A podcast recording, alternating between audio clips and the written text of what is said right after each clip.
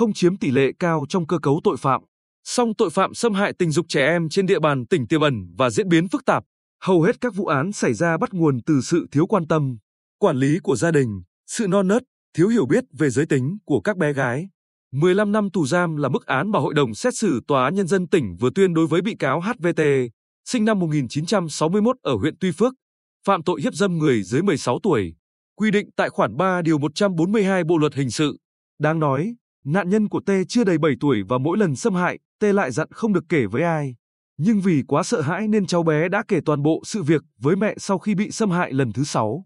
Không chỉ bị những kẻ suy đồi đạo đức, nhân cách xâm hại, gần đây, nhiều vụ xâm hại xuất phát từ những rung động đầu đời, sự tò mò của tuổi mới lớn, như bị can PTG, sinh năm 2001, ở xã Bình Thành huyện Tây Sơn, vừa bị Viện Kiểm sát Nhân dân huyện Tây Sơn khởi tố về hành vi giao cấu với người từ đủ 13 tuổi đến dưới 16 tuổi, theo khoản 2 điều 145 Bộ luật hình sự.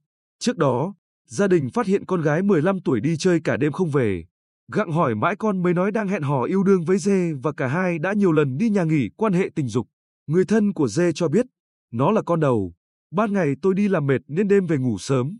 Đầu hôm vẫn thấy con ở nhà, sáng đi làm sớm con cũng ở nhà. Vợ chồng tôi không ngờ con gái mình hẹn họ yêu đương, trốn đi chơi qua đêm rồi thành nạn nhân như vậy.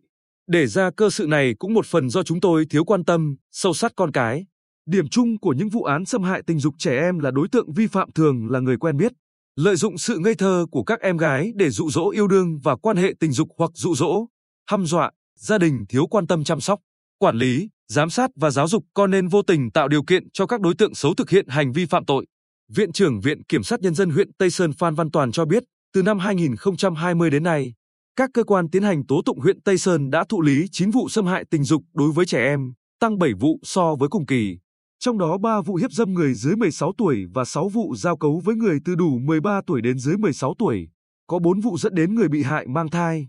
Riêng từ đầu năm 2021 đến nay, Tây Sơn đã tiếp nhận tin báo và khởi tố 4 vụ giao cấu và hiếp dâm người dưới 16 tuổi.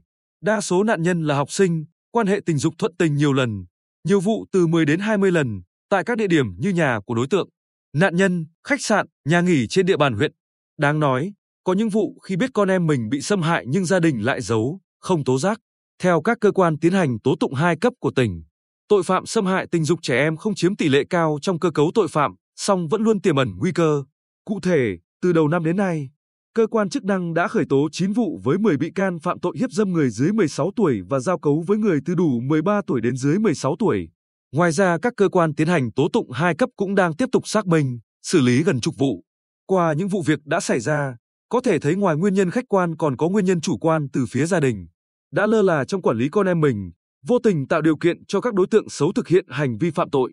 Hậu quả của xâm hại tình dục không những ảnh hưởng trực tiếp sức khỏe sinh sản, đặc biệt là tổn thương về tinh thần như dễ bị mặc cảm, phát triển không bình thường khó hòa nhập với xã hội, ảnh hưởng đến hạnh phúc gia đình và tương lai, mà còn ảnh hưởng đến nền tảng đạo đức xã hội, xói mòn truyền thống tốt đẹp, gây mất an ninh trật tự tại địa phương. Do đó, giải quyết vụ việc sớm, hiệu quả từ khi tiếp nhận tin báo đến khi điều tra, truy tố. Xét xử nghiêm theo đúng quy định pháp luật là cách mà các cơ quan tiến hành tố tụng hai cấp của tỉnh chú trọng thời gian qua.